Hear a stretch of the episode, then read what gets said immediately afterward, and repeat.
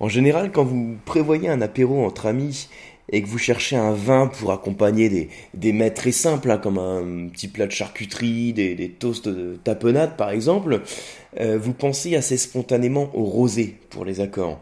Et c'est vrai que ça peut être un excellent choix, parce que le rosé c'est un vin qui est souvent considéré comme un vin de plaisir. Quand on dit vin de plaisir, on pense à un vin à boire jeune, c'est-à-dire un vin qu'on va pas faire vieillir dans sa cave, euh, un vin sur le fruit, sur la fraîcheur, un cas de l'acidité, sans grande complexité. Et c'est vrai que la plupart des rosés répondent à ces, à ces qualificatifs. Après, quand on dit que le rosé est un vin sans complexité, euh, il faut savoir que ça reste quand même un vin qui est très euh, complexe à élaborer hein, en termes de vinification, en termes de fabrication. Et ce que je vous propose de voir dans ce podcast, c'est euh, les clés pour mieux comprendre comment ça se fabrique. Vous allez voir que c'est c'est très simple hein, quand on connaît les bases de la vinification. Et puis, comment vous devez procéder pour le déguster hein. Quand vous avez votre verre de rosé entre les mains, euh, qu'est-ce que vous devez observer en priorité en termes de couleur, euh, ensuite en termes d'arôme hein, pour les tapes olfactives, et en bouche, quels sont les critères principaux euh, que vous allez devoir essayer d'interpréter? Voilà donc un, cours assez condensé sur les secrets du rosé. Alors, première chose à avoir en tête, hein, la fabrication du rosé. Alors un rosé, comme son nom l'indique, hein, ce qu'il caractérise, c'est sa couleur, qui est un petit peu entre le, blanc et le rouge. Et le but pour obtenir cette couleur, ça va être de transmettre euh, des pigments colorants. Donc les pigments colorants sont issus de la peau du raisin, dans la peau du cépage. On va faire en sorte de transmettre des pigments colorants, mais on va en transmettre moins que dans le cas du vin rouge. Donc intuitivement, ça paraît très logique. Le principe hein, de l'extraction des pigments colorants, c'est dans tous les cas, on va mettre en contact le jus qui est issu donc de la pulpe du raisin. On va mettre en contact le jus du raisin avec la peau du raisin rouge. Et cette mise en contact, hein, cette macération, va permettre l'extraction des pigments colorés. Exactement comme dans le principe du vin rouge, hein, quand vous avez un contact qui est fait en macération, vous allez euh, dans cette extraction pouvoir euh, extraire de la couleur et avoir obtenir donc un vin rouge au final.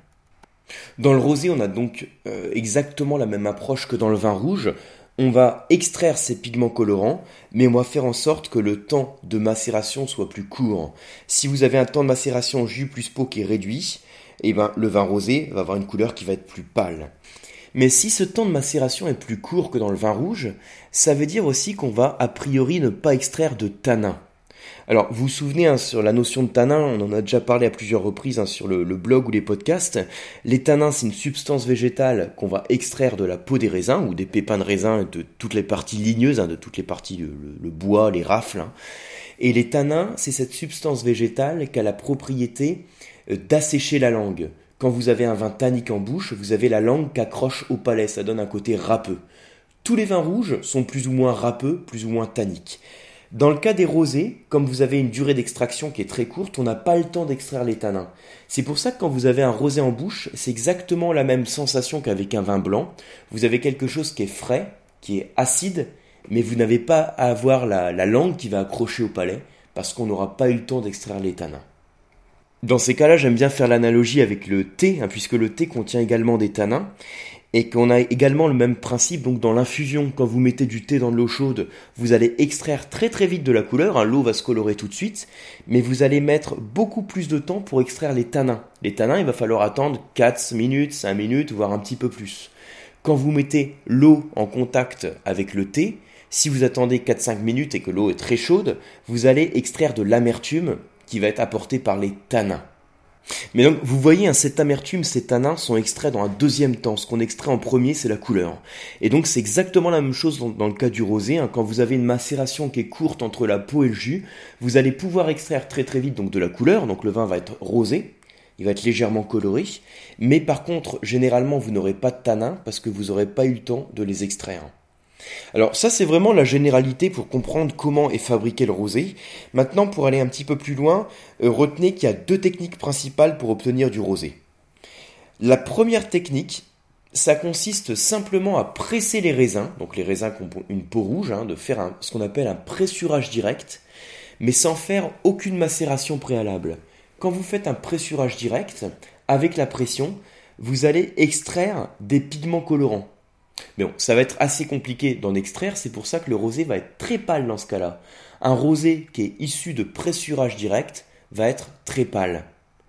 Et l'autre technique, hein, ça consiste, donc c'est un petit peu la technique que j'ai introduite hein, tout à l'heure, hein, ça consiste à faire une macération entre la peau rouge et le jus, exactement comme dans le vin rouge, mais cette macération va être très courte, elle va durer que quelques heures.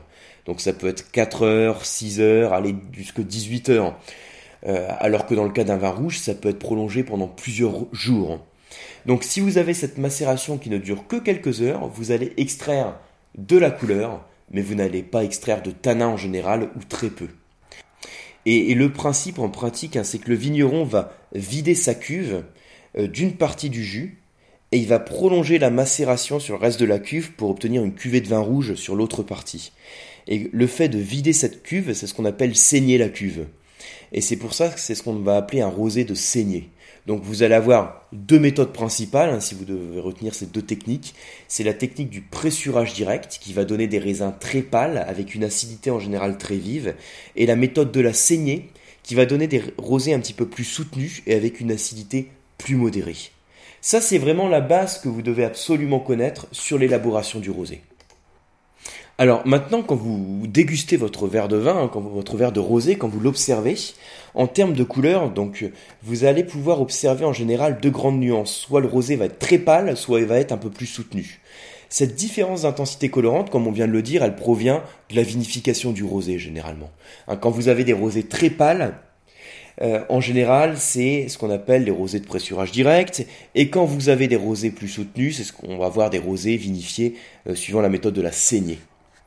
Alors là, je vous parle d'intensité colorante du rosé, mais vous pouvez aussi avoir des nuances de couleurs différentes. Le rosé peut être plutôt euh, violacé, œil de perdrix, ou bien il peut être un peu plus saumon, voire pelure d'oignon. C'est un petit peu les mêmes nuances que dans le cas du vin rouge. Ça, les nuances de vin rosé qu'on observe, elles sont liées à l'oxydation. C'est-à-dire qu'en vieillissant, votre rosé va s'oxyder et sa teinte, elle va passer du violacé hein, ou cerise au saumon. Donc en gros, en vieillissant, les nuances jaunes, si vous voulez, dans le rosé vont être plus présentes. Voilà, donc quand vous observez votre verre de rosé, il vous dit deux choses. Si vous avez une différence assez flagrante dans l'intensité colorante, ça peut être lié à la méthode de vinification, pressurage direct ou saigné. Et ensuite, observez aussi cette nuance de couleur. Si elle est plutôt violacée, vous avez un rosé qui est dans sa jeunesse. Et si elle est plus jaunâtre, en tout cas plus vers le saumon, vous avez un rosé qui est plus oxydé et qui est un petit peu plus évolué, exactement comme dans le cas du vin rouge. Alors, une fois que vous avez bien observé votre verre de rosé, vous allez le sentir.